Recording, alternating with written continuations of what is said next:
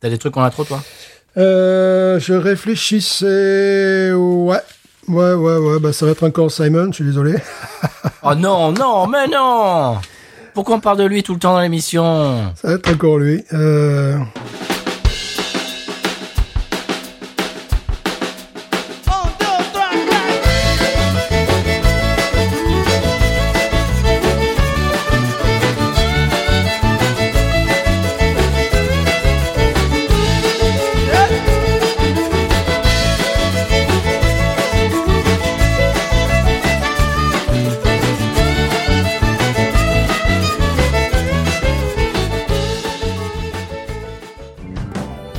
Bienvenue sur Binous USA, non.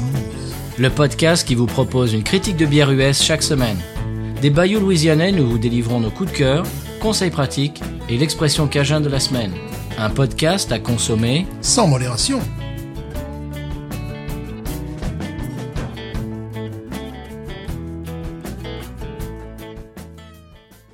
B News USA is part of the Podcut family of podcasts. La vie est trop courte pour boire de la bière insipide. Binous USA épisode 117. Moi, c'est Patrice. Toujours Stéphane, je dois dire Steven aujourd'hui. Ah, Steven aujourd'hui. Ah bah oui, oui. Si vous avez regardé le titre de, de l'émission et la bière euh, que nous allons déguster cette semaine, oui, bien sûr, Steven. Aujourd'hui, nous allons en Irlande. Bien sûr, avant ça, j'avais euh, un- une, une petite info, un, un truc assez intéressant que j'ai vu euh, passer sur Internet euh, aujourd'hui d'ailleurs. C'est- Ça a été posté sur le Reddit de, de Beer, euh, de- que je regarde de temps en temps, parce qu'il y avait de temps en temps, ils, ils partagent des, des articles euh, assez intéressants. C'est un sondage qui a, qui a été effectué par un, un site qui s'appelle grillcookbake.com et qui ont demandé euh, des Américains de tous les États des États-Unis de, de, de donner un petit peu leur bière préférée. Les bières choisies sont Bud Light, Bush Light, Coors Light, Keystone Light, Michelob Ultra, Miller Light, Natty Light, Yingling Light. Et le, le- la troisième, la dernière réponse est je ne boirai jamais aucune de- des bières euh, suscitées. eh bien, Bud Light 6%, Bush Light 8%, ce qui est très étonnant, je trouve, qui est, qui est plus que Bud Light pour la Louisiane, je parle. Oui. Coors Light 8%, donc euh, pareil euh, à égalité avec Bush Light. Keystone Light qu'on qu'on voit euh, Oui. très rarement 2% évidemment. Michelob Ultra au-dessus de tout le monde avec 18%. Oh. Miller Light 15, bon, c'est pas mal. Natty Light 3%, ça ça doit être euh, les, les, les gens dans les universités, les, les, Ouais, les étudiants. Yingling Light 12%, j'ai trouvé ça Ah, Go Yinling, go. pas mal. Et je ne boirai aucune des bières suscitées, 28% quand même. Et alors, justement, ce qu'ils ont trouvé, c'était le titre de l'article, c'était que, en, en- en général, quand on regarde euh, sur, sur tous les États, il y a entre 25% et 35% des, des, des gens interrogés qui disent je ne toucherai jamais aucune des, des bières suscitées. Ce qui est extraordinaire quand même. Ouais. Avant, il y a, il y a 30-40 ans, c'était euh, c'était impensable ça. Ouais. Et je pense que le pourcentage doit être plus élevé dans l'ouest, euh, dans la région également du nord-est des États-Unis, et peut-être la Floride, voilà. Et le pourcentage doit être plus faible euh, dans le sud. Eh bien, dans le sud, nous, nous c'est 28% quand même. Ouais, hein. C'est pas mal, c'est pas mal. ouais. Des gens qui ne boiraient pas de bière insipide. Voilà, je voulais partager ce, ce sondage avec vous, euh, c'est-à-dire que le, le- le les parts de marché de la bière craft aux États-Unis, eh bien commencent à monter parce que évidemment tous ces gens qui disent je ne boirai jamais de, de ces trucs-là, eh bien c'est des gens qui préfèrent euh, de tout ce dont on vous parle en général, c'est-à-dire des IPA craft, des, des stout, etc., etc.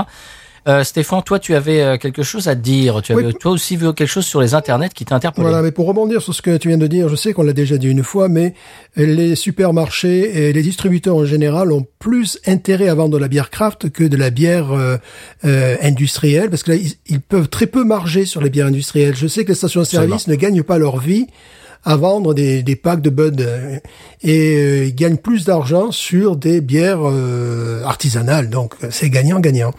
Oui, alors ce que ce que j'ai vu effectivement sur internet, c'est euh, certains disaient ah, ça fait longtemps que que j'ai pas bu une, une une bière avec ce goût de pinède, tu sais, de et parce que c'est vrai que la, la- la West Coast, bon, c'était très très en vogue effectivement jusqu'en 2010 et tout ça, mais la New England IPA est en train de prendre véritablement le, le, le dessus et des West Coast IPA All Style, eh ben il y en a moins.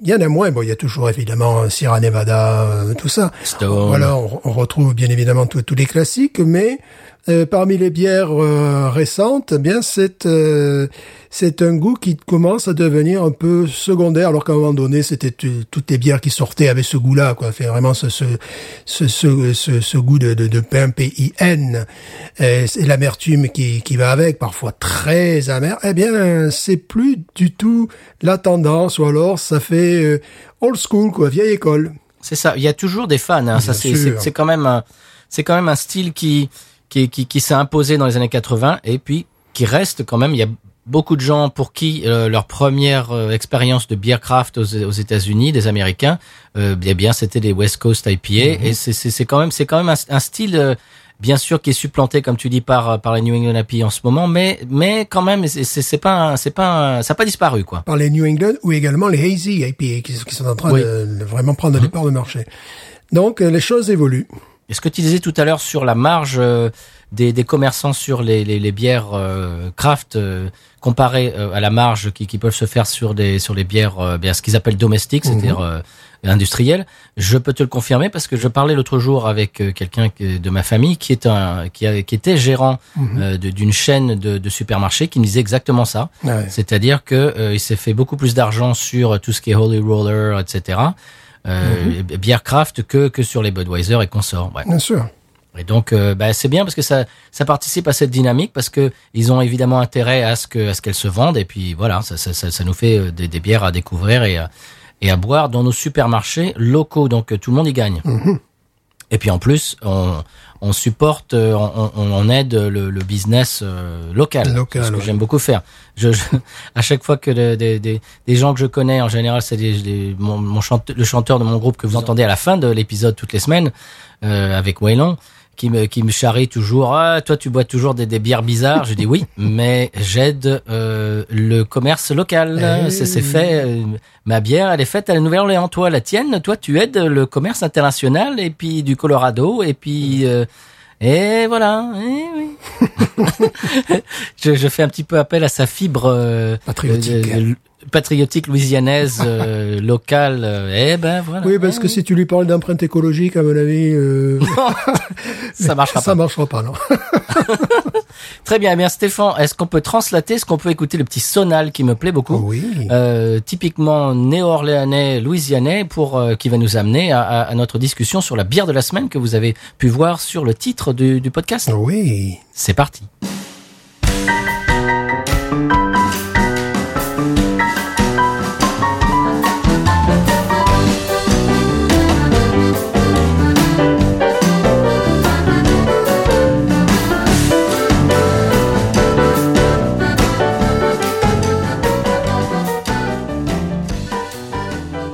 Alors Stéphane, cette semaine, on part en Irlande. Oui. Parce que c'est la Saint-Patrick, pas du tout. Non, du tout. Parce qu'on peut boire des bières irlandaises en dehors de la, la période de Saint-Patrick. Alors pour les gens qui ont lu, euh, oui tout à fait, pour les gens qui ont lu le titre de cet épisode et qui ne savent pas prononcer cette bière, est-ce que tu peux les aider Stéphane? Oui, alors c'est surtout pas de sortir son, son bel anglais receive pronunciation. Si tu commences à dire Smithwicks, on ne te comprendra pas. Ou alors on Non. va te dire Where are you from? Je sais pas faire l'accent irlandais, mais c'est un petit peu ce qu'on va te, ce qu'on va te dire. Sminnix, c'est la prononciation parce qu'évidemment nous sommes en Irlande. Donc, euh, c'est, faut pas sortir sa très belle prononciation euh, anglaise à ce moment-là parce que vous n'êtes carrément pas compris. Ou alors, euh, non, je crois que je me pour, pour être allé en Irlande, tu, tu n'es pas compris si tu parles comme ça. Tu es obligé après d'utiliser le langage des signes, de montrer. Tu vois, de montrer la pompe. Euh, ou alors, bon, les gens vont se dire, oui, mais vous, vous êtes d'où, quoi. Et donc, là, aujourd'hui, nous allons boire là le Red Ale de Sminnix. Euh, alors, il y a une chose positive que, que j'aime bien, c'est qu'ils ont changé l'étiquette. L'étiquette avant était un peu plus clinquante, un peu plus dorée, compagnie. Là, bon, c'est juste une question pour le pour les yeux, mais là, je, je la trouve plus proche de celle d'origine. Bon, voilà, je me fais plaisir. Euh, cette bière existe depuis euh, 300 ans, donc c'est pas vraiment la nouveauté. hein. Et elle est fabriquée, elle est très célèbre autour de Kilkenny. Elle est très bien distribuée dans le monde parce qu'elle appartient au groupe Guinness, évidemment. Euh, c'est, euh, son, son degré d'alcool, c'est 4.5. Donc évidemment, on est tout à fait dans les bières irlandaises euh, qu'on peut boire les unes après les autres. Tu vois, c'est, c'est vraiment fait euh, dans cet esprit-là. De toute manière, bon, c'est, c'est bière euh, traditionnelle irlandaise. Euh, l'amertume ressentie serait de 17 et non pas l'amertume ressentie internationale comme une publicité nous le disait. Et les houblons, alors il y a du connu, les deux, je connais les deux. Golding et Hercules, Hercule en français, c'est des ces trucs qu'on trouve, enfin c'est rien de rare quoi. Évidemment, c'est une bière qui date de, dans le, le- le style date de près de 300 ans. Alors les arômes, c'est malt, pain cuit, caramel, ça peut être un petit peu floral, des petites touches euh, d'orange, vraiment très très. Bon, c'est pas la première que je bois, c'est pour ça que je me permets d'en parler avant. Et euh, bon, elle reçoit le, le- le score honorable sur Beer Advocate de OK Beer. Voilà, c'est une bière OK. Voilà. Alors, est-ce que c'est leur porte-drapeau? Non, c'est pas leur porte-drapeau. Non, non, non, parce que la, la, il y a la, il y a celle qui ressemble à la, euh, évidemment, à la Guinness. Non, mais maintenant, ça fait partie du groupe Guinness. Donc, ça, tu vois, c'est une des nombreuses bières Guinness. Une bière à goûter, effectivement, lorsqu'on va en Irlande. Euh, donc, je dis, c'est une bière qui, est- qui est quand même très bien distribuée dans toute l'Irlande et pas, et pas uniquement en Irlande. hein. Mais elle est évidemment très connue autour de Kilkenny. Voilà, c'est c'est- d'ailleurs à un moment donné cette bière s'appelait plus Minix, mais Kilkenny. Ils ont essayé pendant quelque temps, ils l'ont débaptisé puis ils sont revenus euh, au nom Sminix, qui était peut-être. Alors je ne sais pas l'histoire qu'il y a derrière. Bon, peut-être ils ont. Mais Ça existe, la Kilkenny Oui, mais peut-être qu'ils ont voulu, tu sais. Euh, Peut-être ils se sont posé des problèmes de prononciation avec euh, Sminix, je sais pas. Mais enfin voilà, donc c'est une Red Ale. Murphy's aussi en fait une Red Ale.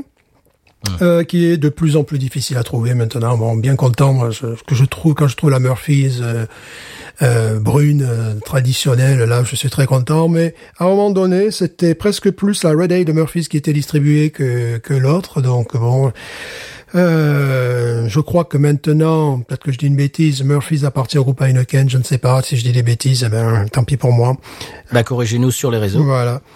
Euh, mais là, bon, euh, Sminix appartient au groupe Guinness. Eh bien, je propose que nous la dégustions. Eh bien, allons-y. Qui, qui, qui commence pour la bière qui, qui se dévoue Allez, je vais essayer. Alors là, il ne s'agit pas d'un twist-off. Hein. Non, Non, non, non. comme la semaine dernière. La semaine dernière, nous avions un twist-off. Là, ce, coup-ci, tu as besoin d'un décapsuleur. Alors, je ne sais pas comment je vais la servir. Est-ce que je vais la servir en penchant le verre ou la brutaliser un petit peu pour avoir de la mousse? Ah, ah, ah. Je vais donc improviser. Je vais d'abord commencer gentiment. Hum, ouais, ouais, ouais, ouais.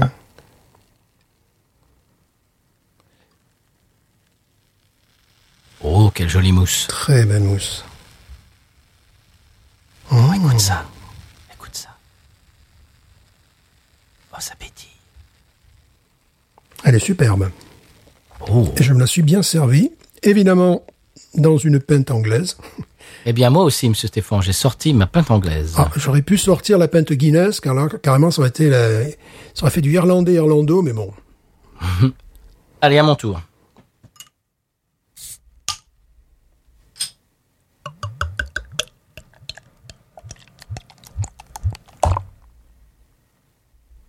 Oh, qu'elle est jolie. Ouais, magnifique.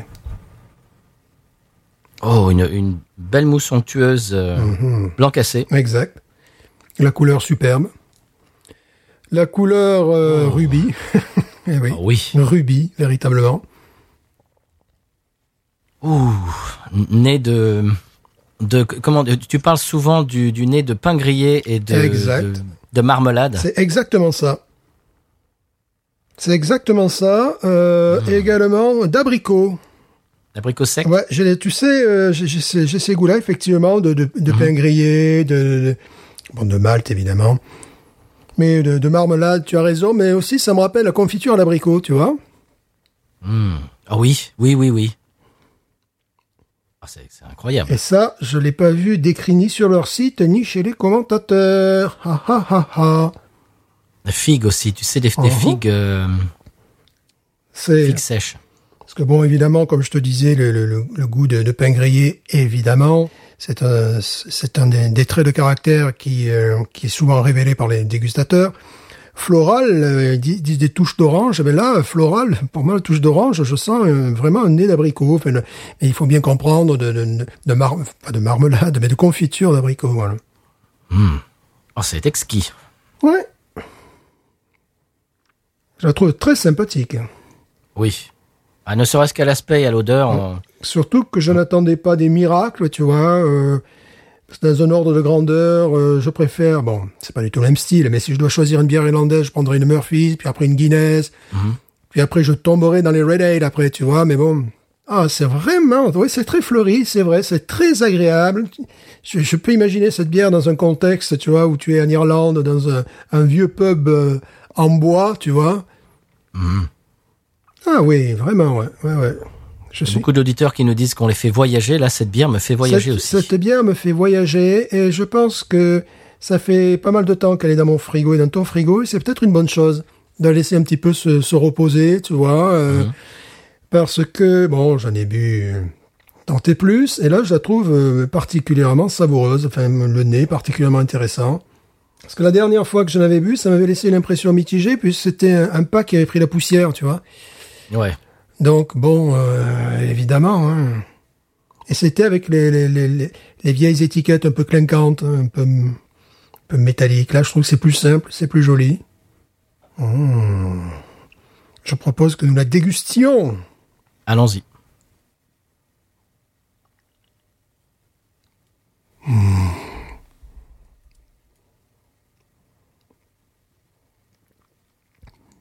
Tu as raison. Au nez, quand j'ai plongé mon nez là-dedans, très agréable. Quand j'ai plongé mon nez là-dedans, j'ai eu un nez de figue. T'as vu? Confiture de figue. Tu fais, euh, voilà, Oui. voilà. Figue sèche, figue séchée, tu sais. J'ai eu un nez de figue. Donc, ce que je sentais pour être de l'abricot, en plongeant mon nez dans la bière, j'ai eu un nez de, de figue, oui, de figue cuite, là, tu vois, séchée, ouais. Ou, ou- tu sais, là, notamment la, la confiture où tu as c'est les, les grains qui vont avec, là, tu sais, c'est très agréable. Et évidemment, euh, goût de pain grillé. Quelle expérience remarquable. Je suis vraiment content. Également de caramel qui me, qui, qui m'a, de malt, de caramel, tu vois. Mmh. Il y a quand même de l'amertume aussi. Oui, l'amertume, justement, je, je cherche...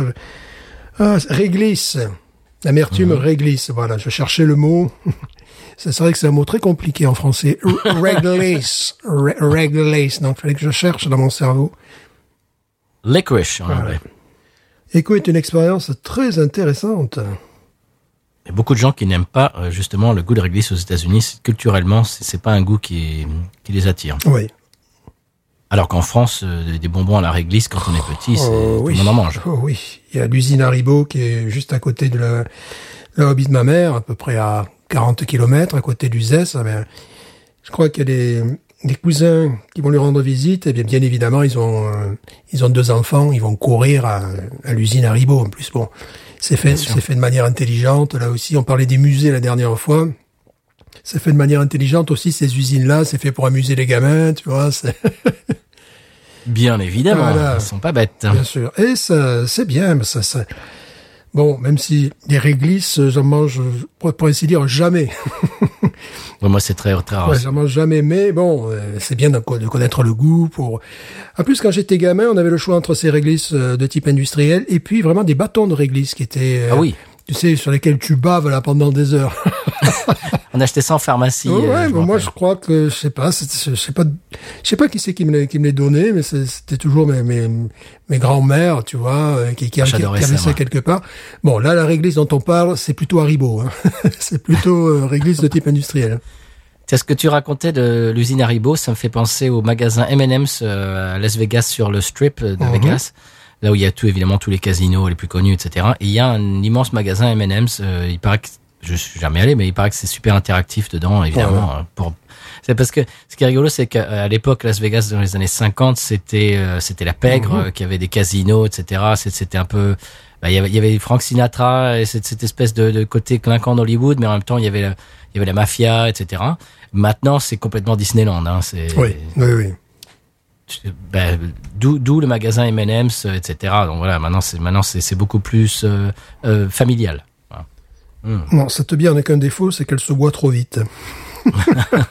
Et Qu'elle se trouve euh, peu. Oui, elle se trouve peu. Je l'ai trouvée à Canada.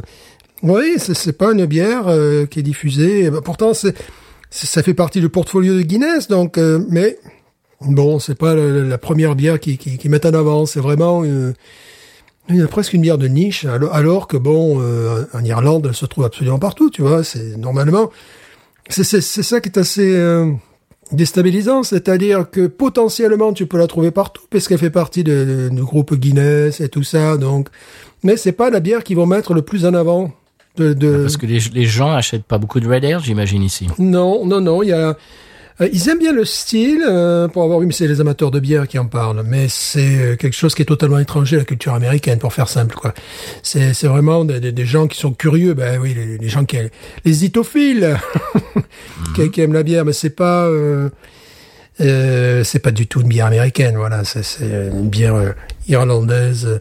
Bon alors, dans le genre, en plus, qui cassait le, le marché, la George Killians, bien sûr. Oui. Euh, La Mhm. bière rousse qui, est- qui était vendue en France, bon, qui appartenait au groupe Pernod Ricard. Alors ici, ils ont une version différente aux États-Unis qui est encore plus caramélisée. Ils s'étaient essayé à faire une brune euh, qui avait, comment te dire, la brune avait, un, je dirais, un, un goût de, de canapé en sky et brûlé. Tu vois, ça, ça donnait un petit Oui, peu... tu nous en avais parlé Voilà, donc c'est. Alors des fois, tu veux bien faire preuve de patriotisme. George Killian, c'est c'est le groupe Pernod Ricard, mais quand même là. Et donc, euh, euh, voilà, la Red Ale en France, c'était la, c'était la George Killian, la rousse là, ce qui était bien évidemment euh, un effet marketing euh, dès, dès le départ, parce qu'en France, ça fonctionne parfois encore par les couleurs, les codes couleurs, une blonde, une brune et pourquoi pas une rousse. Voilà, donc donc c'était la rousse. Bon là. Là, là, là, là, tu commences à me lancer sur mon sur mon cheval de bataille là. Attention, parce que là, là, je peux là, je peux partir en, en live là. Bon, là, c'est par rapport à George Killian, on joue quand même dans une autre division. euh, voilà, c'est quand même une, une bière de, de bien meilleure qualité. Bon, ce qui était rigolo aussi, c'est que c'était, elle était vendue euh, comme si elle était faite en Irlande, la George Killian. Tu vois, c'était, c'était la bière irlandaise. Tu vois, non. Faites par Pernod Ricard. Voilà, c'était le groupe Pernod Ricard. En même temps, je sais pas si aujourd'hui ça appartient toujours à ce groupe-là. Je, je, je n'en sais rien. Mais je la vois ici. À la Killian, bien sûr, la George Killian, oui, Oui, oui, oui. bien sûr. Donc elle est française. Euh, ouais, ouais, voilà, c'était le groupe Pernod Ricard, bien sûr, ça a été lancé sur le marché français en premier, mais le goût est différent en plus. C'est-à-dire qu'ici, c'est encore plus caramélisé, plus sirupeux, tu vois, il y a, voilà, encore plus de lourdeur, plus sucrose, quoi. Un peu comme la Newcastle, le- la- l'ancienne Newcastle? Peut-être un moins mauvais alors, hein, parce que là, voilà, le Newcastle Borley, là, quand même, on touchait le fond à un moment donné. Bon, là, c'est quand même bien meilleur, je suis très content. Oui. On est dans une autre catégorie là. Oui, oui, oui. Oh. Alors c'est rigolo parce que il y a deux trois semaines on avait bu le, la Fuller, the ESB, et je- j'avais fait l'analogie euh, en, en disant qu'elle me, rappelait beaucoup euh, Sierra Nevada Pale Ale. Là, je ne trouve pas de, de bière américaine qui, qui me rappelle celle-ci. Non. Par contre, tu peux faire la, la liaison avec la, la, la fouleur que, que l'avait bu la dernière fois, dans ses goûts de, dans ses goûts de marmelade un petit peu, tu vois. De... Mais là, on part véritablement sur, sur euh, une autre catégorie. Non, je, je ne vois pas de bière américaine, si ce n'est des copies, si ce n'est une volonté de faire une Red Ale. Oui, bon, dans ce cas-là, si tu sûr. une Red Ale, tu, tu, tu l'as fait, bien sûr. Mais euh, il n'y a rien de, de, de massivement consommé et distribué aux États-Unis qui puisse ressembler à ce- cette bière-là. Donc, c'est, de temps en temps, j'ai, besoin de ces bières très légères, en plus, un degré al- d'alcool 4.5. Elle est servie dans une canette, euh, j'ose à peine, euh, je sais même pas si c'est une 33 centilitres, j'ai l'impression que c'est une, Une 20 bouteille, tu veux dire ouais. Ouais, la bouteille, pardon. J'ai l'impression que c'est une 25 centilitres, tu vois, euh, 11.2 euh, Oui, 11. once, donc euh, voilà, c'est bon. Il y a, y a le goût de revenez-y, évidemment, mais en même temps, t'as t'as pas la grosse quantité, quoi. Non, je trouve qu'il y a une amertume qui est, qui est très très euh, très agréable. Oui, qui est très agréable. Il y a ce côté réglissé. C'est vraiment la réglisse oui, qui apporte ce côté-là. Elle est évolutive également. Euh, je n'ose imaginer euh, dans un bar euh, en Irlande servi à la pression, tu vois. Euh, bon, ça c'est. Euh, ben, je, je dis, je n'ose imaginer. J'ai déjà connu cette expérience, donc donc je connais. T'as pas besoin d'imaginer. Voilà, c'est quand tu veux sortir, mais c'est jamais. J'ai remarqué.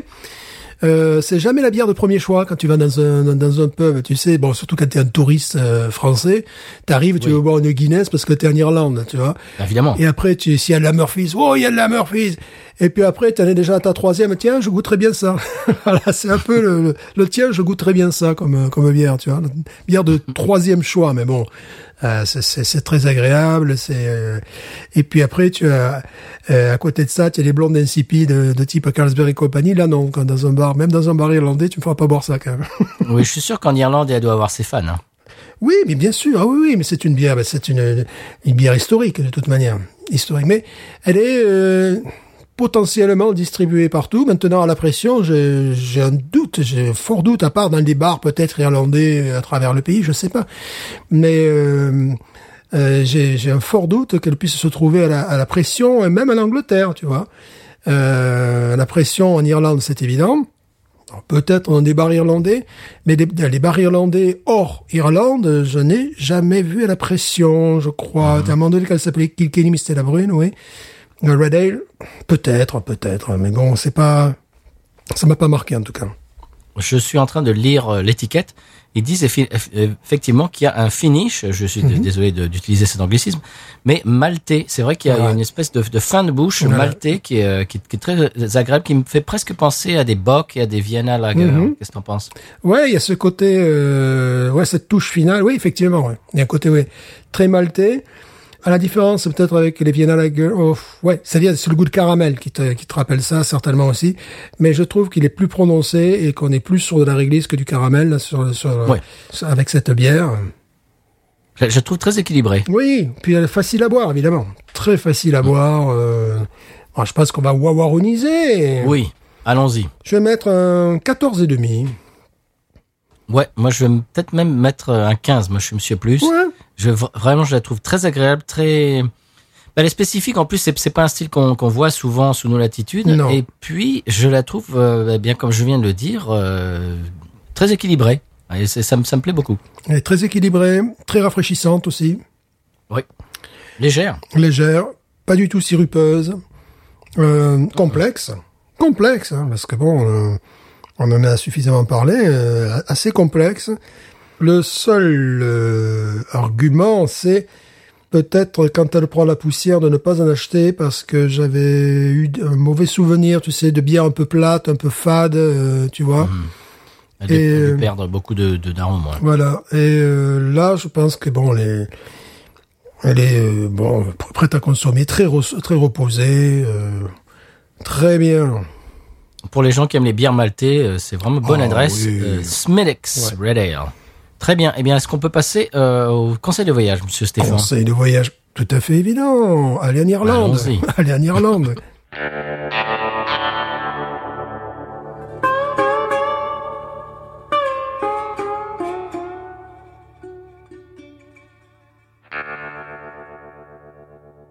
Alors Stéphane, avant le conseil de voyage, tu voulais parler de la bière encore. Oui, c'est-à-dire qu'il y a une sensation un petit peu de pétillant sur la langue, tu vois, qui évite justement ce qu'elle soit lourde et sirupeuse, la bière, et qui, là, effectivement, pourrait euh, retyper, tu sais, l'orange, tu vois, le, zeste d'orange, quand, ça, quand ça pétille un petit peu, tu vois. Et c'est là où je sens, effectivement, ce côté orangé. C'est véritablement sur la langue, c'est-à-dire ça n'a pas du tout ça pas du tout un côté neutre, ça n'a pas du tout un côté sucré, lourd. Non, au contraire, c'est pétillant, vivifiant sur la langue. Euh, bon, une bière qu'on ne saurait que trop recommander, notamment si vous allez en Irlande, et même en France d'ailleurs, parce que si vous, avez la possibilité de découvrir ce type de bière, euh, c'est encore différent, c'est encore notre pays, notre style. euh, voilà, ça c'est pas les lagers allemandes que j'adore, c'est pas les bières belges que j'adore, ou du nord de la France, c'est pas les bières anglaises que je, je suradore. c'est encore notre style. Moi, je, je la trouve vraiment très très agréable. Ouais. Et maltais, ça, ça fait un moment que euh, j'avais pas bu une bière maltais parce qu'en ce moment, évidemment, c'est l'été par ici, donc euh, Ouais. on se prend beaucoup plus euh, tout ce qui est euh, IPA, Mhm, etc.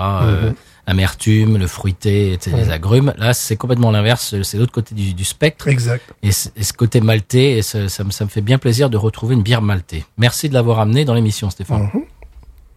Eh bien, euh, cette semaine pour le conseil de voyage, je voulais parler. Alors, on va quitter Memphis. euh, je crois qu'on peut fermer la porte. euh, on peut clôturer, comme, même, comme on aime bien dire en France en ce moment, le chapitre sur Memphis. Voilà. Si vous avez des requêtes, on, va, on pourra en reparler. Mais bon, je, pense que euh, on vous a peut-être. euh, j'espère- qu'on vous a donné envie d'aller euh, visiter cette ville. Au passage, pour ne pas parler de Memphis, si vous si vous vous souvenez les films MGM, la Metro Goldwyn Mayer, on voit un lion au début des films, un, lion qui rugit. Eh bien, c'est le lion à l'époque, c'était le lion du zoo de Memphis. Je ne le savais pas alors que j'ai visité le zoo de Memphis. Et c'était très amusant parce que, tu sais, un petit train, moi j'étais... Il y a quelques années, ma, ma fille était jeune, et il y avait un petit train, et puis le gars commençait à parler, mais je, je lui ai dit au bout de, je sais pas, deux minutes trente, j'ai fait, vous êtes pas de Memphis? Il fait, non, non, je suis anglais, je travaille. j'ai dit, d'accord, Le gars, il parlait avec un accent anglais, dit, vous, vous êtes pas de Memphis, bon, il a bien vu que moi aussi, je n'étais pas de Memphis, mais c'est- assez amusant. Très bien. Eh bien, pour euh, le conseil de voyage cette semaine, euh, je voulais parler du fait. Alors, c'est très rapide, c'est très simple, mais je voudrais pas du, parler du fait que les Américains sont très disciplinés pour faire la queue. Mhm. C'est c'est quelque chose qui est très ancré dans la culture américaine. Quand tu fais la queue, tu fais la queue, et ils sont patients, ils sont disciplinés, mais ils sont aussi très à cheval sur les règles. C'est-à-dire que si tu si tu te mets un peu n'importe où dans la queue et que tu tu, tu, tu coupes le- la, la file, euh, ben, ils vont te le faire remarquer. hein. Ils, ils sont très disciplinés. Alors que vous, quand vous vous apprêtez, mon conseil, c'est quand vous apprêtez à int- intégrer une queue, il est conseillé de demander à la dernière personne la confirmation que la queue finit avec lui euh, ou avec elle pour éviter de commettre un impair parce qu'ils vont vous le dire. hein. Oui, oui, puis bon, ils ont raison en même temps. Oui, oui, oui. En France, c'est un Mais- petit peu différent. C'est, Voilà. c'est, je- je- c'est un peu, c'est là où on voit notre goût pour le rugby en France, tu vois. C'est plaquage, euh, coup d'épaule, dégage. J'étais là avant toi. euh, C'est un peu différent. Là-bas, ici, ils sont très disciplinés. Ouais.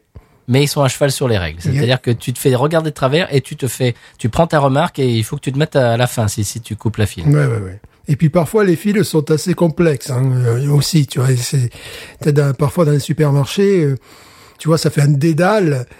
Ça te vient pas l'idée de passer sous la barrière et de couper parce que là, tu risques euh, ouais, de te de te faire À engueuler. l'avant, te le dire. Oui, oui, de, de toute façon, c'est la caissière qui te le dira. Elle dira, non, non, il y avait des, il y avait des gens avant vous. Tu vois, si les gens n'osent pas te le dire, la caissière te le dira.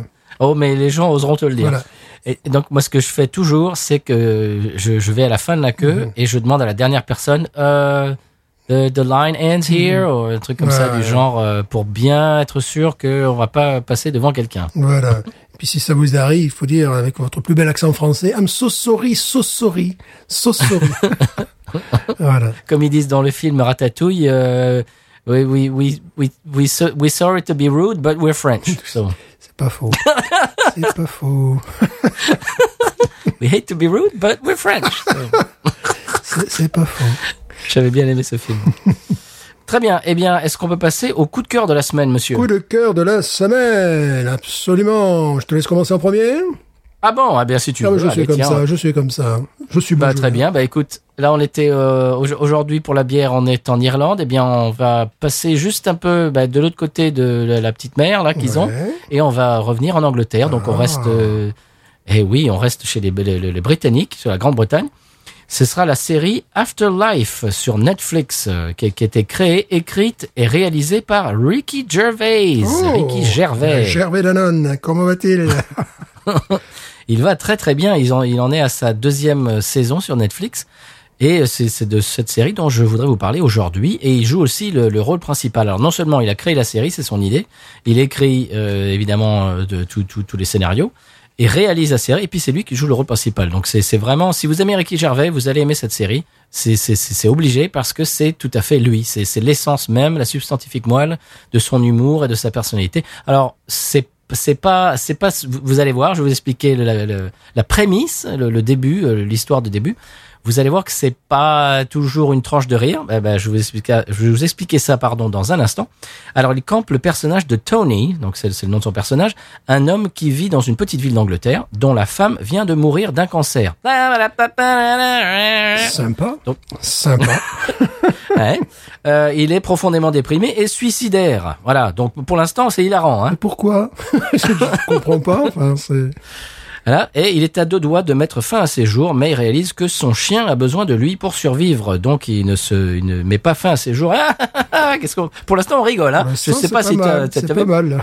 pour l'instant c'est une tranche de rire.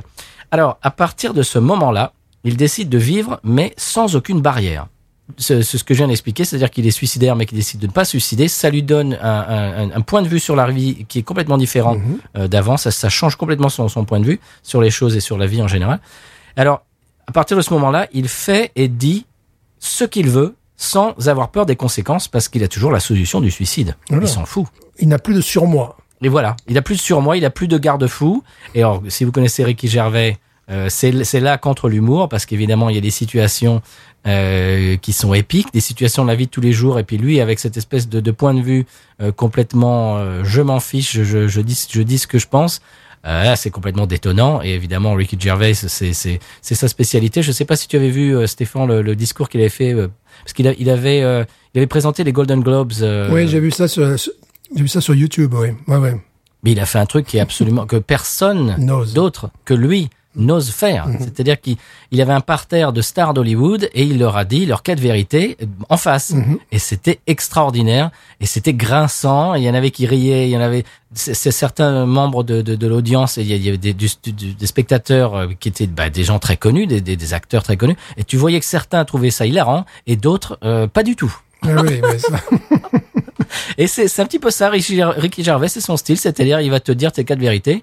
Euh, et puis c'est tout. Puis il, il- aussi il a l'autodérision, l'autodérision absolument euh, échevelée. Donc c'est c'est c'est pas c'est c'est quelqu'un qui a aucun problème là-dessus. Donc il, il dit ce qu'il pense et ce que ce qu'il pense que les gens ont, ont besoin d'entendre. Et donc cette série c'est absolument génial.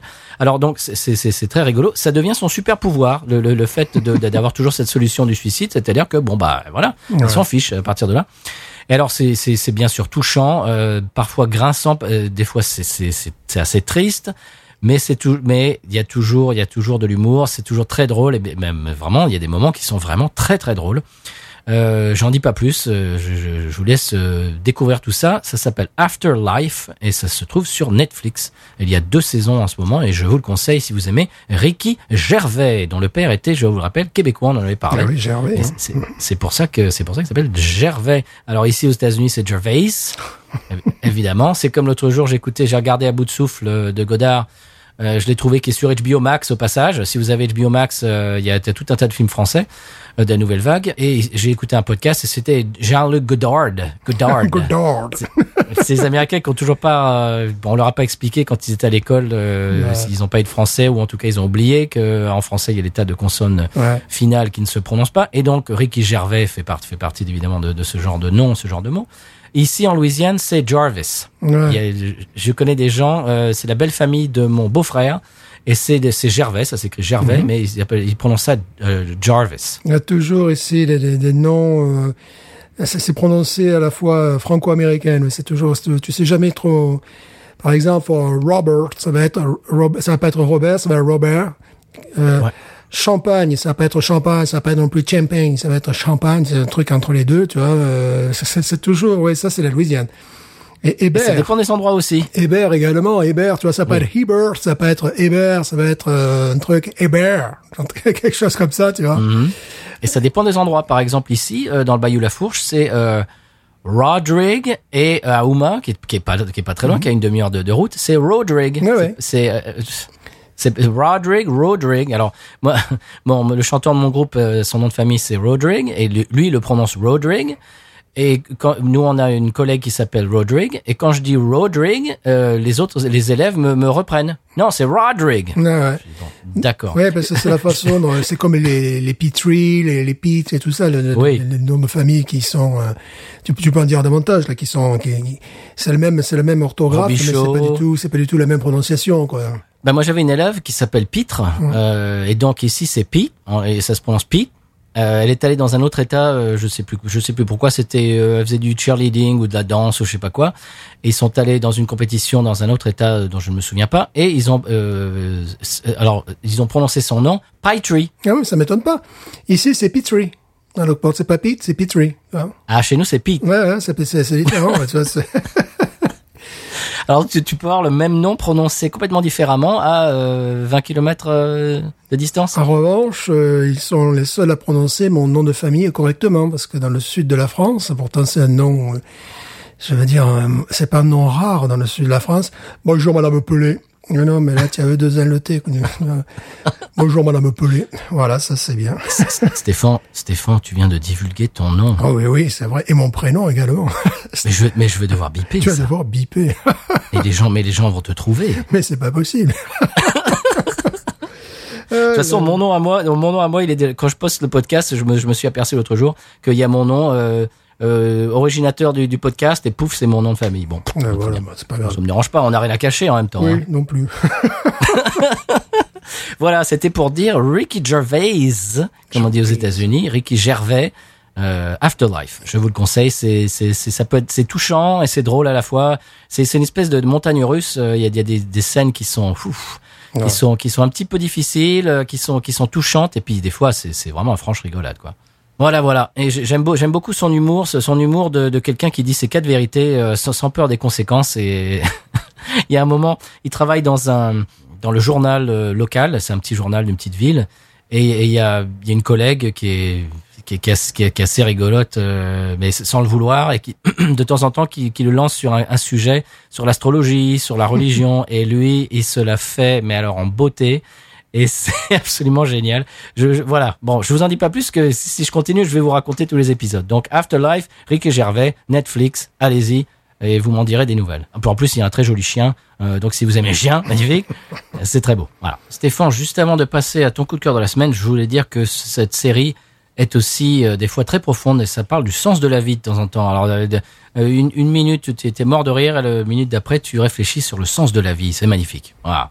Très Magnifique. Magnifique, très bien.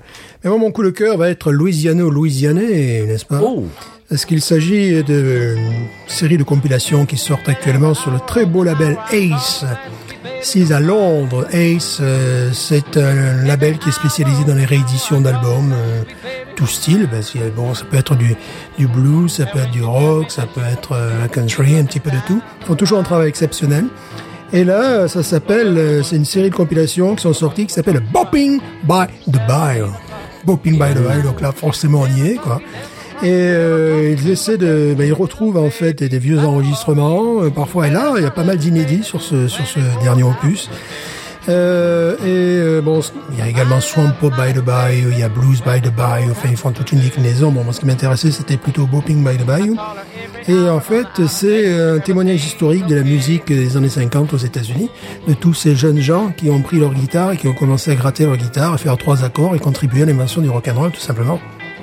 Et euh, donc, euh, les artistes, la plupart de ces artistes, euh, bon, le plus connu, c'est peut-être euh, Johnny Allen, qui a quand même eu, bon, au niveau local et international d'ailleurs, puisqu'il a fait une, une reprise de Chuck Berry, Promised Land, version cajun, qui, euh, qui a été assez bien distribuée dans le monde entier. Donc, c'est peut-être lui le plus connu d'entre tous. Mais il y a un, autre, euh, un autre gars que je connais, mais c'est vraiment pour les amateurs de rockabilly pur et dur. C'est alors je ne sais pas justement parler des prononciations de noms en français, je dirais All En anglais All Ferrier, tu vois. Bon voilà, c'est- Bopping, c'est Bopping Billies, qui est un gars qui euh, euh, qui, a, qui a fait d'autres albums dans les années 70, euh, c'est-à-dire que j'ai un album notamment comme ça de 1975, je crois, où il y a un amateur suisse qui est venu pour l'en- pour l'enregistrer, pour faire sortir des vinyles et tout ça. Donc, et le, le gars, il a jamais trop voulu bouger de, de Nagalish, la fameuse ville aussi qui s'écrit Natchitoches, mais qui se prononce Nagalish, voilà. C'est imprononçable. Voilà, et euh, ils expliquent que s'il n'a pas voulu bouger de là, c'est parce qu'il avait une femme très charmante euh, qui voulait rester auprès d'elle. c'est ce qu'ils disent c'est ce qu'ils disent dans le petit livre intérieur. Bon, je, je garantis pas la véracité de ce qui est écrit. Et ce qui est intéressant, c'est que dans cette région de la Louisiane, alors là, il faut bien penser sud-ouest de, de la Louisiane, on va vraiment vers le Texas, à Eunice, à Crowley, tu avais un studio d'enregistrement et euh, Lake Charles également. Donc tu avais la, la, la proximité avec le Texas et euh, ces jeunes gens essayaient véritablement de reproduire le son rockabilly de, de, de chez Sun. Quoi. Ils essayaient de faire ça chez eux. C'est même pas qu'ils essayaient de reproduire ça. Ils voulaient jouer cette musique et ils la jouaient, quoi, tout simplement. Et euh, donc ce qu'on entend en fond euh, sonore, bah, c'était un inédit qui est, qui est apparu euh, simplement, euh, qui, qui, qui est sorti uniquement cette année. Euh, donc il y a des noms des fois qui ont consonance bien française comme Johnny Jeannot. Johnny Jeannot, c'est quand même. Johnny Jeannot. Johnny Jeannot. Alors ils lui ont euh, demandé d'enlever le T à la fin, tu vois, parce que ça le faisait moins, donc je sais pas pourquoi. Et après tu as Parce que, les Américains, parce, que, parce que les Américains veulent le prononcer, bien voilà Johnny Jeannot, donc voilà. Puis après d'autres artistes que je ne connaissais pas, Linda Brannon, Charlotte Hunter, euh, bon toute une liste de Ah bah des stars internationales. voilà, toute une liste. Alors, ce qui est intéressant, je me dis, les gens aujourd'hui, ici en Louisiane, qu'est-ce qu'ils en ont à faire de ces artistes qui pourraient être, euh, qui souvent sont leurs grands-parents ou leurs arrière-grands-parents? Euh, je vois, si je parle de ça avec mes collègues de travail et compagnie, ils me regarderaient euh, hébétés. Tu vois, c'est tu seras un extraterrestre. extraterrestre. Mais après, quand il m'arrive d'écouter la radio locale, euh, où il passe des, des vieux morceaux de son pop, des vieux morceaux country, là, quand tu commences à toucher des gens qui sont euh, un peu spécialisés, là, ça intéresse. Et je ne parle même pas de la Nouvelle-Orléans avec certaines euh, radios comme W. euh, WOZ, WOZ, eux, ça, c'est le genre de choses qui les intéressent. Parce que d'habitude, qui sont les clients pour ce genre de produit C'est les Européens. J'ai vu le premier commentaire que j'ai vu, c'était en hollandais, tu vois. Ça, ça me, ça me surprend pas. Ça aurait pu être en allemand ou en français, tu vois. ça m'aurait pas. Et, et les gens du troisième âge ici? Et les gens du troisième âge qui ont connu, qui disaient ah ben oui, mais là c'était, ben, ben oui, j'allais le voir, ou alors ben oui, ben tu sais, il, il fait partie de ma famille, ou voilà, tu sais qu'il parlait français, parce que la plupart de ces artistes parlaient français, c'est évident, même si ils chantent en anglais, vu la, la situation géographique, c'est-à-dire euh, c'était vers Lake Charles, Nice, Crowley, euh, tu vois, euh, tout ça c'est à euh, c'est à l'ouest de Lafayette, bon, tous ces gens parlent parlaient français, et euh, alors que là tu, tu si tu discutes avec des joyeux trentenaires qui écoutent la radio country, tu, tu sais, ils savent même pas que ça, ça a pu exister ce genre de musique. Tu vois, c'est bon, c'est toujours un petit peu. Ça me rappelle un, un enseignant de français qui était venu en Louisiane et qui était, euh, qui travaillait, il était en Louisiane, n'était pas loin du, du- du delta de Mississippi, du delta blues, et il était fan absolu de, de- des vieux 33 tours, vieux 45 tours, vieux 78 tours de blues. Là, il faut bien frapper à la bonne porte, sinon tu risques d'être un peu déçu, parce que les gens, euh, les, les jeunes noirs aujourd'hui n'en ont rien à faire, quoi. rien à faire véritablement. Pas du tout. ouais. Et là, c'est là, c'est un peu pareil. Donc, c'est euh, voilà, c'est à la fois euh, savoir à qui en parler, euh, savoir comment en parler, et sinon, tu bah, tu, tu, tu vas t'apercevoir que oui, que les États-Unis, ça bouge, quoi. Il y a des artistes euh, qui sont cultes pour nous en, en- en Europe et qui aux États-Unis euh, sont même pas connus. Enfin voilà, tu vois, dans le meilleur des cas, tu peux tomber sur quelqu'un de sa famille qui te dit ah, ben oui, ben oui, c'était mon grand oncle, ah, ben oui, voilà, ça, ça peut arriver, des choses comme ça, ça m'est arrivé des fois. Oui, mais c'est rare. hein. Voilà. Bah, c'est comme Sidney Bechet qui est connu en France par tout le monde et tu, aux États-Unis, à part les amateurs de jazz, euh, ils connaissent pas hein, Ouais. Ah, tu t'imagines, c'est un petit peu comme si un Américain débarquait à Paris, mais c'est pas tout à fait vrai parce qu'il y a quand même un sens euh, de la culture en France. C'est comme si un Américain débarquait à Paris et, et demande ah tu, moi j'adore Fréhel par exemple, tu vois, J'adore Bert Silva. j'adore Bert Silva, tu vois. Bon, Tu, tu, tu demandes ça, à, je sais pas, un ado ou à quelqu'un Ouais. qui a la vingtaine en France et te dire de quoi Mais tu es, es obligé de faire un contraste, tu vois, en France, parce que, bon, tu parles de Bert Silva, les gens peuvent connaître Bert Silva, mais ça fallait faire sourire, tu vois. Et qu'ici, tu as balancé le nom de, bon, Johnny Allen, non, il est connu, mais tu as balancé le, le- le nom de notre artiste. Une fois, je parlais de Carl Perkins. Ah, mon ancienne principale, elle ne le connaissait pas.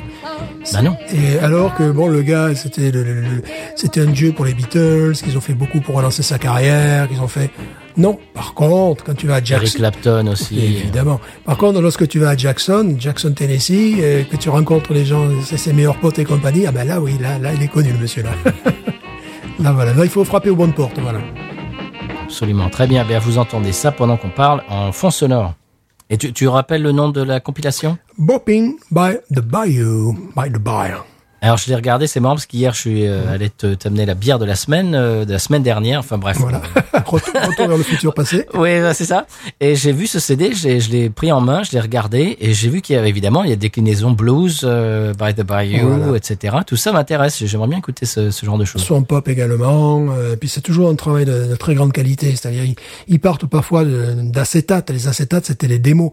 Et ils arrivent à faire des, des, des choses euh, tout à fait écoutables. Bon, évidemment, hein, c'est c'est pas euh, c'est pas de la musique euh, euh, 2000 euh, des années 2000. Donc évidemment, tu vois bien que c'est un cachet, que c'est un, un petit peu vieillot quand même. C'est Mais- les limites de, la technologie de l'époque. Voilà, c'est ça, exactement. Ça me fait penser un petit peu à Bear Family. Hein. C'est ce genre. Exactement, exactement. C'est la Bear Family sont carrément spécialisés, peut-être plus spécialisés dans le rockabilly, le rock'n'roll, Bear Family et la country. Ouais, il y avait, y avait pas mal de marques comme ça. À un moment donné, il y avait Stetson, c'était très intéressant, qui était une, évidemment une marque en Angleterre qui ressortait des vinyles, des vieux vinyles de country, tu vois, qui, qui étaient devenus bon, qui, qui n'avait, qui était devenu introuvable aux États-Unis et évidemment euh, difficile à trouver euh, en Europe également. C'était l'époque où ils refaisaient du vinyle, tu vois. Euh, mais également, ils ont sorti quelques C- CD. Euh, Il y, a, il y a en Europe, et pas qu'en Europe, puisqu'une fois, tiens, ça c'est une anecdote personnelle, j'étais à, j'étais à Nashville, mon premier voyage à Nashville, puis je discute avec euh, un japonais, Et alors, euh, on, bah, on était au bar, il me demande ce que je fais dans la vie. Euh, J'ai dit, je suis étudiant. Et, et, lui, lui il me dit, ben moi, je, je suis euh, commercial, euh, tout ça. C'est-à-dire, ce qu'il faisait, il récupérait des vieilles bandes et après, il les nettoyait et il les produisait à partir du Japon. Et donc, le monsieur, ben, si on a pu avoir des morceaux de Hank Williams, c'était grâce à lui tu sais, des inédits radiophoniques, des, euh, Oui. des, des, des acétates, c'est-à-dire des morceaux qui ne sont jamais sortis, des répétitions au studio. Ben lui, c'était son boulot, c'était ça. son boulot, c'était ça, c'était aller récupérer euh, ses, euh, ses enregistrements, les nettoyer, et après, euh, ben, te vendre les coffrets, quoi. Ouais, je crois que tu nous en avais déjà parlé. ouais, ça. je crois bien Ouais, que j'en ai déjà sympa. parlé. Ouais. Mm, mm, très sympa. Très bien, bien c'est ton coup de cœur. Tu, tu répètes un petit peu le nom Bopin by the Bayou. et c'est ça sort chez euh, Ace. Ace. ouais. A-C-E. Très bien. Eh bien, est-ce qu'on peut passer euh, au 100p à l'épisode de la semaine? Oui, parce que bon, quand même, le Bayou, c'est bien, mais sans Pellegrino, euh, c'est pas, C'est mieux. c'est pas mal non plus. 100p. San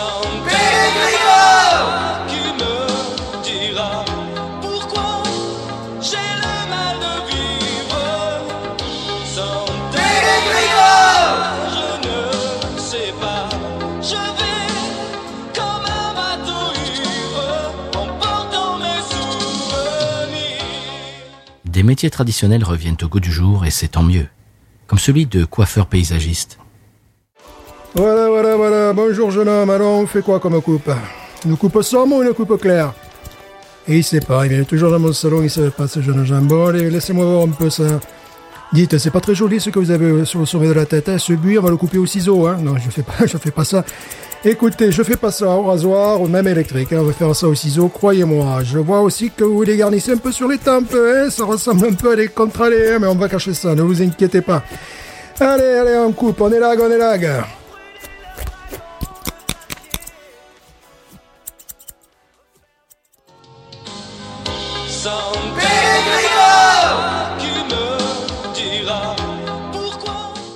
voilà, c'était l'épisode de la semaine de San Pellegrino. Stéphane, euh, je crois qu'on va passer, cette semaine, on fait un tour d'Amérique. On va écouter l'indicatif.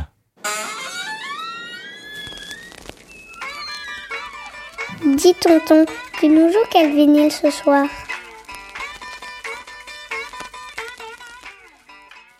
Voilà, un tonton d'Amérique aujourd'hui, euh, ça ne va pas être un artiste, euh, ni des artistes de Louisiane, ni même américains. On va aller en Jamaïque. Ouh. En Jamaïque, et pourquoi? Parce que, bon, Ennio Morricone est mort il y a guerre. Les films de Sergio Leone ont inspiré, ont frappé l'imaginaire, pas uniquement des Européens ou des Américains, mais également en Jamaïque. Donc ce groupe s'appelle les Upsetters. Et euh, simplement les titres des albums, c'est assez clair. Quoi. 1969, Return of Django. Oh, wow. 1970, The Good, The Bad and The Upsetters. Voilà. euh, en 1970, Eastwood Rise Again. Tu vois, le, le D'accord. genre. Et le morceau qu'on entend, c'est Dollar, Dollar in the Teeth. Tu vois. Ce, ce- ce morceau, c'est la face B du retour de Django, donc, qui a été classé numéro 5 dans les, les charts anglais en novembre 69. Donc, tu vois, c'est, c'est, Ah, c'est, c'est un truc, bon, qui, ouais, qui a quand même eu son, son petit succès. Alors, les Upsetters, c'est un groupe, bon, de, de reggae et qui a souvent accompagné Bob Marley à ses débuts, ce qu'on sait assez peu. Ce qui est intéressant aussi, c'est que tu découvres, notamment lorsque tu es aux États-Unis, que euh, si tu t'intéresses à la musique, la Jamaïque a été très influencée par la- musique de la Nouvelle-Orléans. Parce que de la Jamaïque, ils essayaient de capter les, radios, d'avoir les disques de face domino, ce qui fait que j'ai plein de documents comme ça où tu as euh, du doo-wop, on a déjà parlé de ce style, euh, de ce style vocal, principalement vocal, du doo-wop, mais tu sens que le doo-wop n'est plus calqué sur le modèle américain, ils commencent à, euh, à y mettre leur propre rythme dedans, tu vois. Alors après, ça va être le blue beat, après c'est le rocksteady, et puis bon, le reggae maintenant que tout, le monde- que tout le monde connaît, le ska bien sûr, j'avais oublié le ska, qui était même le, premier de, de, de- de tous ces styles-là. C'est amusant parce qu'ils ont toujours un regard sur ce qui se fait en Europe via l'Angleterre, c'était bon, euh, colonie de, de l'Angleterre, hein. et également une oreille étendue vers ce qui se fait aux États-Unis, parce que c'est en- pas si loin que ça, tu vois. Et puis en même temps, ils ont cette très forte culture caribéenne. Donc aujourd'hui, en Binous USA, eh ben, nous écoutons du reggae, voilà, euh, très du reggae qu'on peut, qui peut être euh, lié au Western Spaghetti. Donc c'est euh, une, une sorte de phénomène de creuset, comme disait un de mes profs d'histoire, Oh. pour ne pas parler de melting pot, c'est trop vulgaire. Oh non, mais non. Le phénomène de creuset, tu vois, de mélange en définitive. Parce que souvent, de la Jamaïque, on a toujours euh, la, la vision de Bob Marley, du reggae. Bon, c'est pas né comme ça, d'un coup de baguette magique. Et là aussi, euh, on parlait tout à l'heure du blues. Euh, le reggae était considéré en Jamaïque euh, comme une musique de vieux à un moment donné également, tu vois. C'est-à-dire que si tu ben, parce que les jeunes sont passés à autre chose. Et maintenant, il y a les descendants de, de- de- de- des- joueurs de reggae qui ont remis le, le reggae euh, à l'honneur en Jamaïque. Et à un moment donné, tu pouvais très bien aller en Jamaïque et quand tu te regardes, tu sais, euh, ouais, ben, on, on joue plus de ça, on n'écoute plus de ça, tu vois. Et tu avais plus de chances de pouvoir entendre du reggae en Angleterre ou en Allemagne même, ou n'importe où dans le monde, que en Jamaïque. C'est pour dire parfois les, les- les différences de, de génération. Et puis souvent, ça saute une génération et ça revient. On a pu euh, observer ça avec le rockabilly euh, aux États-Unis. C'est-à-dire que bon, dans les années 50, dans le sud, à la fin des années 50, c'était la musique des, des, des jeunes. Après, c'est passé sous silence pendant des années. Il y a eu une premier, première revitalisation euh, en Californie.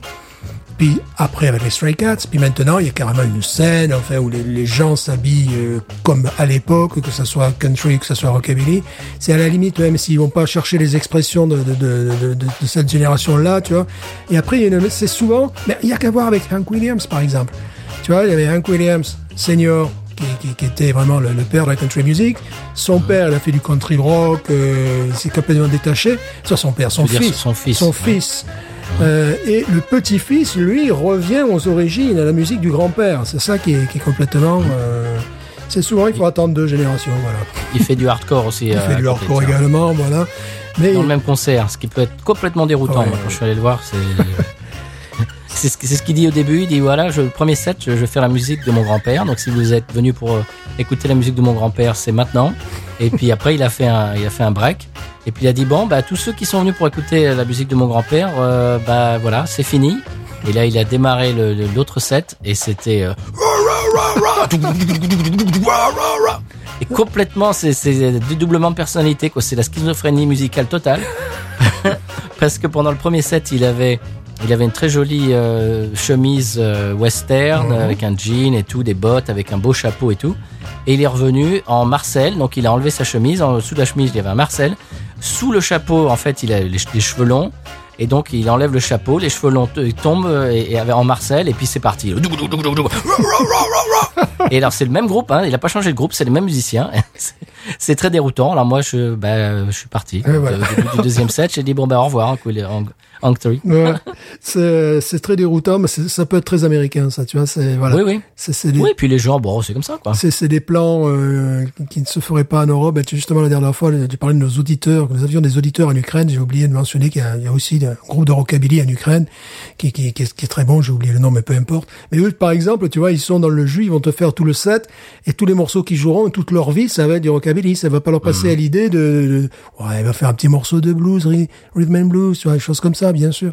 Mais ça vient pas à l'idée, allez, on, on monte les amplis à fond, on se roule par terre. Ben oui, c'est comme si en France, le petit-fils de Brassens faisait un set de chansons de Brassens, style, Brassens, et puis il faisait une pause, et puis il revenait et il jouait du trash metal. Voilà. C'est- ça, quoi. Avec le même groupe. hein, Ouais. c'est- C'est un peu déroutant. Et, et tu parlais des, des histoires de génération, bah, c'est un petit peu comme ça pour le- la communauté afro-américaine avec le blues. ouais. Oui. C'est oui. vraiment, c'est la musique des grands-parents, mais des arrière-grands-parents. Même, hein. arrières, grands-parents. Et là, je sais pas s'il y a une relève. Là, je sais pas s'il y a une relève. Il y en a un. Si, il y a Gary Clark Jr. qui est, qui est, qui est noir et qui a une trentaine d'années et qui fait un carton euh, absolu aux États-Unis. Euh, il a vraiment, il a vraiment beaucoup beaucoup de succès, de succès. Et oui, il est afro-américain, jeune et il joue du blues, ce qui est, ce qui est complètement un ovni. Euh, bah justement, c'est ce qui l'exception qui confirme la règle. Ah, Voilà. ouais. Absolument. Eh bien, euh, Stéphane, très très joli euh, Tonton d'Amérique, j'allais dire coup de cœur, non, Tonton d'Amérique. Et donc tu, tu rappelles le nom de ces, de ces, j'allais dire ces jeunes gens. Ces jeunes gens, non, oh là là, ils sont peut-être même plus de ce monde. Mais, Ces vieux gens. Voilà, c'est dit Upsetters, ça s'écrit Upsetters, U-P-S-E-D-T-E-R-S, euh, voilà. C'est intéressant parce que ça, ça, ça aiguise la curiosité, en tout cas. Très bien, eh bien, on, on va passer le bonjour à Ron du podcast VHS et Canapé, puisqu'on parle d'Ennio Morricone. C'est un, c'est un de ses maîtres à penser, euh, un, un de ses compositeurs préférés euh, comme nous. Et je voudrais passer aussi par le, par le biais du reggae, euh, le bonjour à la team euh, Super Cover Battle. Donc, euh, les, les, les deux, les deux, donc Damien euh, et Maxime, qui font un Super Cover Battle, et qui, euh, l'autre jour, ont passé une reprise d'Hotel California des Eagles, reprise reggae. Et de Maxime a dit j'ai tenu 19 secondes. Euh, c'est voilà. Je, je, je vous en dis pas plus. Allez écouter l'épisode. euh, C'est c'est- c'est assez rigolo. Et euh, vous, vous comprenez pourquoi je leur fais un coucou quand on parle de reggae. Si, si vous écoutez l'épisode et le podcast euh, dans son intégralité. Salut Damien et salut Maxime. Au passage, très très bon podcast à écouter. Euh, et bien voilà, Stéphane, est-ce qu'on peut passer maintenant à la pub? Oui, quand même. Oh non, non, mais non, mais non, monsieur. On passe à l'expression cajun. Évidemment. mais mais mais mais j'en j'en perds mon latin avec cette histoire. C'est parti, expression cajun.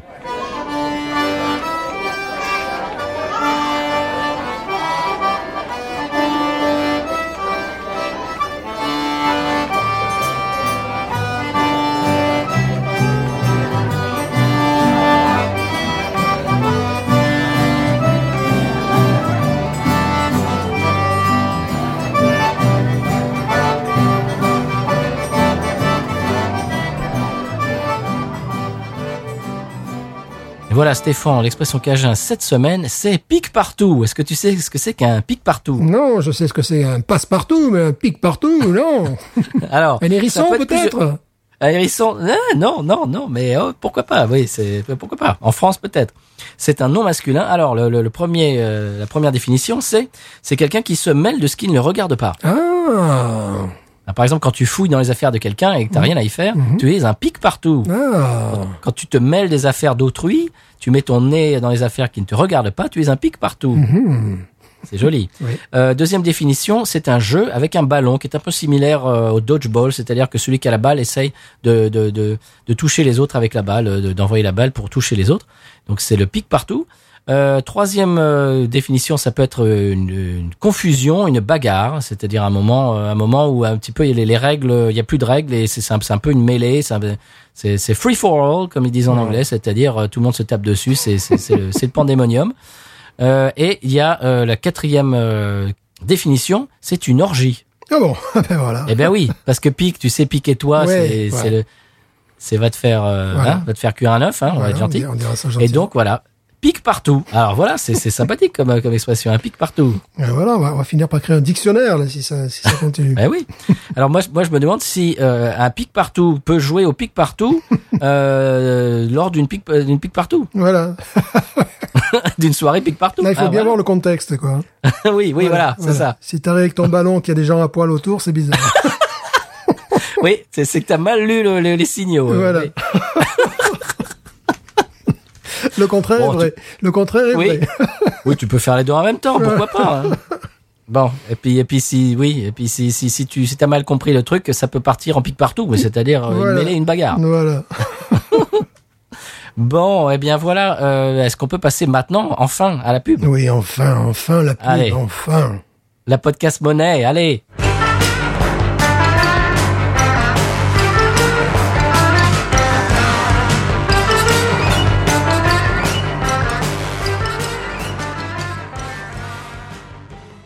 Pierre-Jean Dutertre, vous êtes de retour dans l'émission. On ne sait plus où vous positionnez sur l'échiquier politique. Vous avez déclaré récemment dans La France du Manche que vos électeurs, alors je vous cite, sont autant de droite que de gauche. J'ai envie de demander, est-ce pas une forme de schizophrénie? Oui, bien sûr, vous allez me traiter d'ambidextre. Dans peu de temps, je sens. Alors vous avez également déclaré dans le Bigoudin, et là je vais vous citer à nouveau, votez pour moi et la Bretagne sera la région la plus ensoleillée de France. Alors, bien évidemment, c'est une promesse que vous n'arriverez pas à tenir. J'ai envie de demander encore une fois, c'est la démagogie, non? On voit bien là, on voit bien là les médias parisiens. Effectivement, je sens très bien que vous allez me traiter dans cinq minutes de populiste. J'ai l'habitude, j'ai l'habitude avec les médias parisiens. Eh bien, monsieur, si populiste, c'est aimer le peuple, alors oui, j'aime le peuple, qui me le rend bien. Et alors oui, je suis ce que vous appelez un populiste. Mais alors, monsieur Duterte, comment allez-vous faire? Quel est Écoutez, votre programme Écoute, il s'agit d'une volonté politique. Mais vous faites fi, vous les médias parisiens, les médias centraux, vous faites toujours fi de la volonté politique. Le peuple, lui, seul sait que j'ai raison. Et sait où sont ses ennemis. Et croyez-le bien, nous avons les mêmes.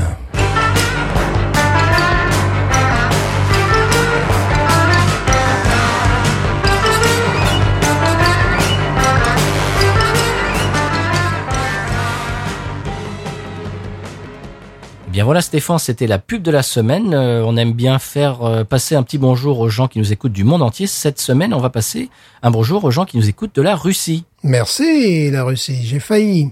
On a failli faire un épisode sur une bière russe, mais il n'y en avait plus qu'une. Donc, Ah, mince alors. voilà. C'est-à-dire qu'on enregistre euh, à distance depuis le confinement, Ouais. donc euh, c'est c'est plus possible. Voilà. Eh bien, je voulais aussi vous préciser, chers auditeurs auditrices, que vous pouvez euh, nous vous abonner à notre flux Twitter, Instagram et ou Facebook. Tous les trois, ça serait très bien. euh, pour être un petit peu au fait euh, de l'actualité euh, Binous USA. On, on poste des photos euh, de, bah, de, de des bières euh, qu'on goûte dans l'épisode.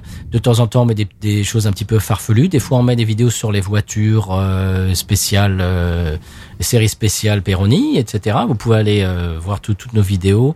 Euh, bah, pour les vidéos, moi, je, je préconise euh, Facebook parce qu'il y a, il y a pas de limite au niveau du temps, alors que sur Twitter, il limite le temps. Enfin bref.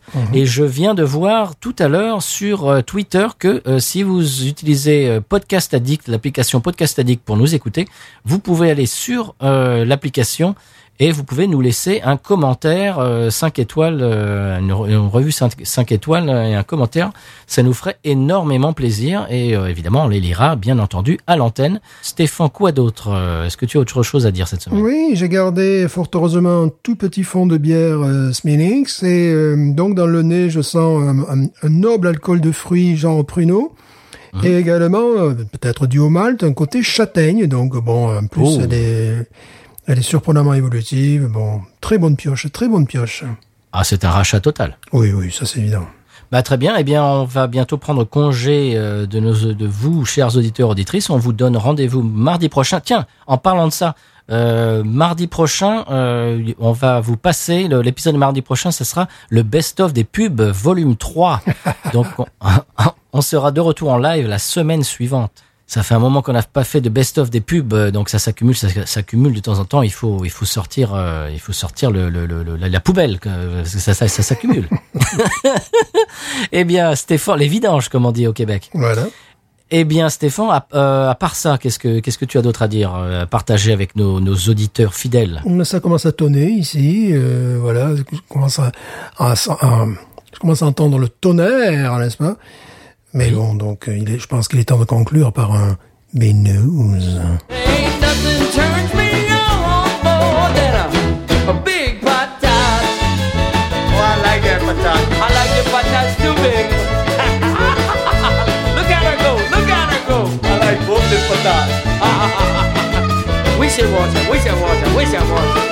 Oh,